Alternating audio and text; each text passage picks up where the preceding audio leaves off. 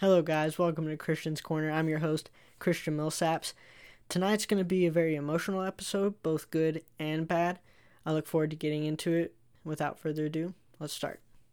Zion Williamson is undoubtedly the most hyped NBA prospect since LeBron James. It hasn't helped Zion that he has drawn so many comparisons to LeBron since high school. From the way he played to his physique, everything about him made people think LeBron. He finally signs with Duke, and already everybody's saying he could easily be an all star right now. I'm not going to sit here and argue that point because we don't get to see whether or not he was all star caliber player because he didn't even play until January 22nd. All the questions, well, the big question that really plagued everyone's mind was would Zion be able to, with those extra 30 pounds or so, be able to transition to the NBA and stay healthy? So far, the answer to that question has been no. He gets injured in the preseason, and we don't get to see him until January 22nd, which really let a lot of people down, but not as much as New Orleans fans. Zion is undoubtedly a talented player. Nobody's arguing that. Yes, he's overweight, but he uses that extra weight to his advantage. He can still jump out of the gym. He can still run very, very fast. He's very agile for someone so large. And he uses those extra pounds to body almost anybody he wants. He did it in college, and nobody could have an answer for him down low. He didn't have to have the ball anywhere but in the paint because nobody was going to be able to stop him. The question is in the NBA, will he be able to bully people like he did in college? Probably not, because there are a lot more seven footers, and a lot of those seven footers are a lot stronger than any of those college athletes that Zion faced. The other question will he be able to use the rest of the court to score? In his opening game, the answer to that looked like yes. He went 4 4 from downtown, scored 22 points in his first career game, unfortunately, did lose, but impressed. He also was able to grab 7 rebounds, 3 assists, but those 5 turnovers really also tell a story of his game. He at times can be sloppy, uncareful with the ball, and so far his free throw shooting has proved to be a very, very poor part of his game. 50% in his first game, shot only 25% against Denver, and 38% against Boston. Will he be able to add shooting to his game? Will he be able to consistently score from downtown? Will he be able to body people down low like he did in college? And will he be able to use that enough to drop 20 plus points without really having to worry about the rest of the court? He'll always be able to rebound the ball. He'll always be very lively defensively, but the turnovers and the shooting percentage from anywhere outside of the paint, including the free throw line, will always be a question that yet we cannot answer. But the biggest question is the injuries. Unfortunately, we've had to wait this long, and the question is how much longer will it be to his next injury? Will we get to see him for another seven games before something happens? 10, 20, maybe one? That's the biggest question on everyone's minds. Can Zion stay healthy and really have the career that everybody is expecting him to have? Or will he be another Greg Oden? Or Derrick Rose? The youngest MVP in league history with a bright, bright future. All of a sudden, his knees let him down, and he was never that same player. Now, last season, he had a very emotional game and really showed everybody what that MVP Derrick Rose used to look like. And he has proved since then to be a consistent player and has been able to stay healthy. Will Zion resemble Derrick Rose's career, or will Zion be able to beat the injury bug that a lot of people think he may or may not have because of that extra weight? Will he cut that weight? What will happen to Zion? only three games in, that's really hard to tell. Only time will tell whether or not Zion will be able to beat those odds and stay fresh. He may look like LeBron, but LeBron has 30 less pounds than he does. And LeBron has been a very consistent player and stayed very healthy throughout his career. And when I say consistent, I'm talking about his health. So far, it doesn't look good for Zion. Obviously, it's just one season so far. That's not saying that he's going to have an injury bug the rest of his career. But it leaves you wondering will this be signs of the future? Or can he actually make sure that he can stay healthy, provide valuable minutes for New Orleans, and impress everybody in the way he did in high school and college? Again, time will tell, and I look forward to finding out. Now we move across the pond to Europe, where Christian Eriksen, former Tottenham midfielder, finally got what he wanted and was able to leave the club. He provided valuable assists, goals, dribbles, everything you can think, beautiful passes for that Tottenham side that really proved very valuable. He was a big part of their Champions League run last year, where they ended up placing second after they lost to Liverpool. And since the summer, he's been heavily linked to really anybody that the news could grasp some rumor for. And hint after hint after hint kept dropping. Eriksen didn't want to sign a contract. He said in the summer in an interview that he was willing to try new things for his career. And then when Mourinho takes over Tottenham, it was pretty obvious because not only did Mourinho let Eriksen start talking with clubs outside of England to sign a contract, but he also just didn't play him he didn't play him at all unless he really, really had to. Otherwise, Eriksen just sat on the bench. Finally, in January, he's moving to Inter, where he'll be able to provide his passing ability, his set piece ability, his dribbling, his shooting, everything that Eriksen provides. He is now moving over to Italy to provide his talents for Antonio Conte and that Inter side.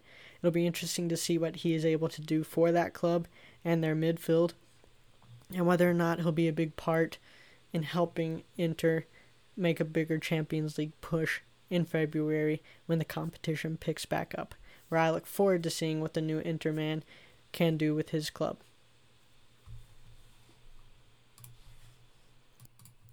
Now, moving back to American sports, Eli Manning, after having a very disappointing season after getting benched for rookie quarterback Daniel Jones, has decided to retire. He has had a very, very good career, winning two Super Bowls, being one of five quarterbacks to win Super Bowl MVP twice, and doing that against the New England Patriots and Tom Brady, who have easily been the best organization in the past two decades.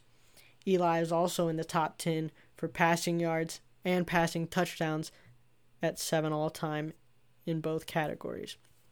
That, by all means, is a good career. The question is is it worthy of the Hall of Fame? Some will say yes. In my personal opinion, I just don't think he is. Yes, he's had a good career. He's in the top 10 for passing yards and touchdowns. But for me, that isn't enough. He was never first team All Pro, which you don't necessarily need to have first team All Pro to define yourself as a Hall of Famer. But it doesn't help your case either. He's also had a notorious reputation for throwing a lot of interceptions. His three seasons with 20 or more interceptions, and only one season where he only threw single digit interceptions, which was his rookie year, where he threw nine. Granted, he didn't play in all games. He didn't even start all nine games that he did play in. And yes, he only threw five interceptions this season, but again, he only played four. And when you throw five picks in four games, that might be the reason you're benched. Now, I don't necessarily think that it was right to go with Daniel Jones, but I also don't think that it was necessarily wrong to go with Daniel Jones. It was disappointing to see Eli go out in such a way, but you don't always get to choose the way your career ends. And if you look at Kurt Warner's opinion on whether or not Eli should be in the Hall of Fame. Kurt Warner has been quoted saying, when you look at the Hall of Fame, you got to look at the regular season and the postseason. He says, and I quote, I kind of feel like Eli is the opposite. His regular seasons, if you just stack them up one by one and looked at that, you'd probably go, I don't know if he is. Probably not. But he goes on to say, if you look at those two epic Super Bowl runs and the fact that he beat Tom Brady and played his best at the biggest moment, and now that equation gets more into that mix, I think he's a borderline guy. Fair point. If you do look at Eli Manning's regular season statistics, you look at it and you go, it was a good career, but it wasn't the best. Again, he had those interception problems to be fair, he didn't always have the best teams around him, but still, throwing double digit interceptions, and not just low double digits, high double digits 17, 18, 20, 10, 14, 25, 16, 15, 27, which was his career high, 14, 14, 16, 13, 11. That's a lot. And not only is it a lot, but he ranks in the top 10 once again, four interceptions at a career total of 244. Sorry, 12th all time. Now, I wouldn't say he's had a not worthy Hall of Fame career purely because of his interceptions, but it doesn't help his case. If you look at his entire body of work, those Super Bowls really elevate his career. To be able to do what he did against New England in two decades where they just absolutely dominated teams is quite impressive. The way he played to be able to get two Super Bowl MVPs against what is the best team of the past two decades, it's impressive. But is that enough to put you in the Hall of Fame? For example, if you look at blind statistics with no context, Nick Foles, his playoff career matches up to that of Eli Manning. Eli, 234 yards per game, one and a half touchdowns per game, 0.7 interceptions a game, and a two touchdown to interception ratio, winning two thirds of his games. But you look at Nick Foles, 272 yards per game, 1.8 touchdowns per game, 0.8 interceptions per game, so that is a bit higher, a 2.2 touchdown to interception ratio, and an equal two third win percentage. Now, if you just completely look at the statistics, don't even look at the names that accompany those statistics, and no context, you, you could argue that quarterback two in this instance, being Nick Foles, is a much better quarterback in the playoffs. But again, that's without context. If you look at the entire body of work, of course you'd pick Eli. Two Super Bowls, a lot more games than Nick Foles played as well, and a lot more time to prove himself it's just two really good seasons. Two amazing Super Bowl wins, to be fair, and one of the most iconic catches in Super Bowl history, David Tyree, the helmet catch, is nothing but amazing. But you go back and you look at the reality of his entire career and you go, eh. if you take away those two Super Bowls, you look at a good, but just barely above average career. Yes, he ranks in the top 10 in two very important categories, but is that really enough to define this as a Hall of Fame worthy guy? Is winning two championships enough to say, oh, this guy deserves to be in? Do championships, Super Bowls rather, really weigh so much that an average body of work is now enough to get you into the most prestigious honor that you can receive as a pro football player. I don't think so. I think he's had a good career, but I don't think those numbers and there's two Super Bowls really lift him into that elite player caliber. I'm not saying he's average. He's definitely a great player, but the Hall of Fame should be for the elite. And in the MLB's case, it is for the elite. It's very hard to get into the Hall of Fame. It can take many years for players to finally meet that threshold and get in to the Hall of Fame, whereas the NFL, it's more of a popularity contest. Just look at Joe Namath, for example. Yes, he won a Super Bowl. and he will always be remembered for pointing up to the sky and saying that we're going to win.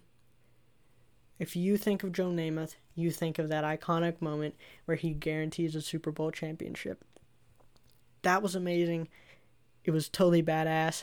And I mean, the audacity, the swagger to say that and not even care. And then to be able to pull it off and actually win a Super Bowl before the season even starts to make that prediction right, that's amazing. But then you look at Joe Namath and the rest of his career, which was injury plagued and lackluster. By no means did he have the statistics or the career that really makes you go, oh, that dude is elite. I feel the same way for Eli Manning. Now, I think Eli Manning is a much better quarterback, no offense, than Joe Namath. But I don't think he's elite. And unfortunately, I don't think that the NFL Hall of Fame is full of elite players. I think there are a lot of guys who, by, by all means, are great players and did a lot for the game, on and off the field. But I don't necessarily think that they deserve, if we're looking at what the Hall of Fame should be, where only the elite players get in, why are they there? And I'm not going to just start saying, oh, well, this guy doesn't deserve it and this guy doesn't deserve it, because then that's just getting into a whole new topic of you're just essentially bashing players, which I'm not trying to do. I'm not trying to bash Eli. I think he's a great player. I love him as a player, but I just don't think that his career is elite. I think it's darn amazing. I think two Super Bowls is quite impressive being one of five guys to win multiple Super Bowl MVPs is also quite impressive. To throw as many touchdowns and for as many yards as he has is amazing. But if you really look at the standards of what makes an elite player elite, you can't look at two runs or two seasons. You got to look at the entire body of work. And that entire body of work, while impressive, again, is not elite. Elite is like Peyton Manning 71, almost 72,000 passing yards, 539 career passing touchdowns, fourth most passes completed all time, fourth most pass attempts all time. Now, if you look at Manning, he also has thrown the ninth most picks, actually six more. Wow, I'm bad at math. Seven more than his younger brother Eli. But he also did that in 1,200 more pass attempts. He also ranks sixth all time in passing yards game. Now, obviously, comparing him to Peyton Manning is quite the comparison because Peyton Manning has probably had the greatest career at the quarterback position. Yes, I know there's a guy named Tom Brady, but if you stack the two up and don't just look at Super Bowls, Peyton Manning has easily had the greatest individual career ever. Now, Tom Brady has had the best career in the sense that he's won the most championships, something that no other player in NFL history has done. That's quite impressive. But Super Bowls are a team effort. But what Peyton Manning has done is more speaks to what he's done in his individual career. He also has seven first team All Pro selections. Everything that Peyton Manning has done in his career, you look at and go, wow, now that's elite. Okay, he only has two Super Bowls, but everything else undoubtedly is elite. You look at Tom Brady and you think elite. Six Super Bowls. Now, I know I said that that's a team effort, but it's still pretty impressive that he won six. I still think Peyton Manning is the better overall quarterback and if I wanted one to build a team around, I would choose Peyton every time. Not because I don't think Tom Brady is a good player, but because I just don't think anybody measures up to what Peyton Manning has done in his career. Even a guy like Tom Brady who has won six rings. But you look at those rings and you go, okay, his first couple were won by field goals, not by he himself. Now, you could argue that he put his team in the position to kick those field goals. Okay, fair enough. But if you look at overall career, regular season, postseason, take everything into consideration, you're going to pick Peyton Manning. And a lot of times, this phrase is thrown around. Tom Brady's a system quarterback. A lot of people don't like that, but you can definitely make a strong argument that it is. With that being said, you compare those guys to Eli Manning and you go, okay, they're elite. Six Super Bowls. Statistically, pretty much the greatest career of all time in Peyton Manning. And you look at Eli, which statistically is good. Two Super Bowls, the same as Peyton Manning. But the whole body of work just doesn't add up. Now, if Eli had six Super Bowls, that changes things. Or if Eli had the career statistically that Peyton Manning did. Okay, fair enough. But he doesn't. He has two really good seasons, but those seasons weren't even amazing. If you look at his regular season in that Super Bowl win in 2007, it was all right. He threw 20 interceptions and 23 touchdowns. Just three touchdown difference. He threw for 3,300 yards and took his team to a 10 and 6 record, completing only 56% of his passes. That's not an elite season. But it's what he did in the postseason that people will remember. And they totally should. He definitely deserves to be remembered for that. But it's not the full picture. He had an average regular season and made a really nice run in the playoffs. Is that really elite? Or is that just two really nice postseasons and a pretty darn good rest of their career? I don't think he deserves it. I think he will make it because, like I said, it's a popularity contest. But if we're judging by actually what you achieved in your career and we don't put everything into the Super Bowl, I don't think he makes it. And I'd argue, I don't even think he's close. But a career that is undoubtedly great is that of Kobe Bryant, who we tragically lost this past Sunday in a freak helicopter accident due to weather, along with his 13 year old daughter and seven others. It was completely unexpected I was actually taking a nap and I wake up to see a text from my brother that said Kobe Bryant was dead. And I was in shock. I couldn't believe that Kobe Bryant died. So I looked it up because I thought it was some joke journalistic article or all those fake, sorry to use the term, fake news outlets that post outlandish stuff. But unfortunately, it was no joke. It was the truth. And to make matters worse, his 13 year old daughter, along with a couple of her teammates, coaches, and parents, died. It's a massive loss for the basketball community, the Los Angeles community, and the world entirely. But it's also a massive loss for many families. A mother lost her husband and her 13 year old daughter, and more parents, husbands, wives lost their spouse, and children as well.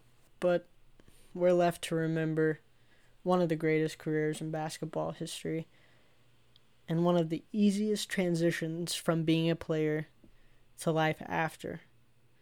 Getting an Oscar, what felt like seconds after retiring, from a record 81 point game and 62 points in just three quarters to dominating the court, winning five rings with Shaq, with Pau, with Phil Jackson, to hitting free throws after tearing his Achilles, which I think that right there sums up Kobe Bryant in one little thing that Mamba mentality, which we will always remember. He's an amazing player. He was an amazing person. He loved his family, and he was gone too soon. Even though he's gone, though, he will never be forgotten. His body of work, his lasting image of fadeaways, amazing dunks, to hoisting championships under LA. Everything that he did was extraordinary, and the entire world is mourning Kobe Bryant's loss. It's hard not to when he did so much for the game of basketball and so much for the people of Los Angeles. It's still unreal. It's still hard to believe that he's actually gone and everybody will be talking about it for weeks, and nobody will forget the legend of Kobe Bryant. The NBA is already in talks of putting him in the Hall of Fame this season. Well, I shouldn't say this season, this year, to really honor the life of Kobe Bryant. I think I'm like most people speechless about what's happened, again, surprised about what's happened, but also touched by the acts of others following his passing. I think the biggest thing that I took away from Sunday was the Toronto Raptors and the San Antonio Spurs, both committing shot clock violations to honor number 24. It will take a lot of getting used to realizing that Kobe Bryant truly is not here, but that legend of Kobe of the Black Mamba will never die. It will something it is something that will follow all of us. It will so, it is a story that will continue to inspire young basketball players and he'll always go down as one of the greatest athletes of all time. An athlete who transcended more than his sport, who transcended more than the country that he played in. He was a global figure, and he's one that will never be forgotten. Rest in peace, Kobe Bryant, and the prayers for his family and for the others involved. Now I'll leave us with a moment of silence. But before I do, you guys have a good week, and I'm signing out.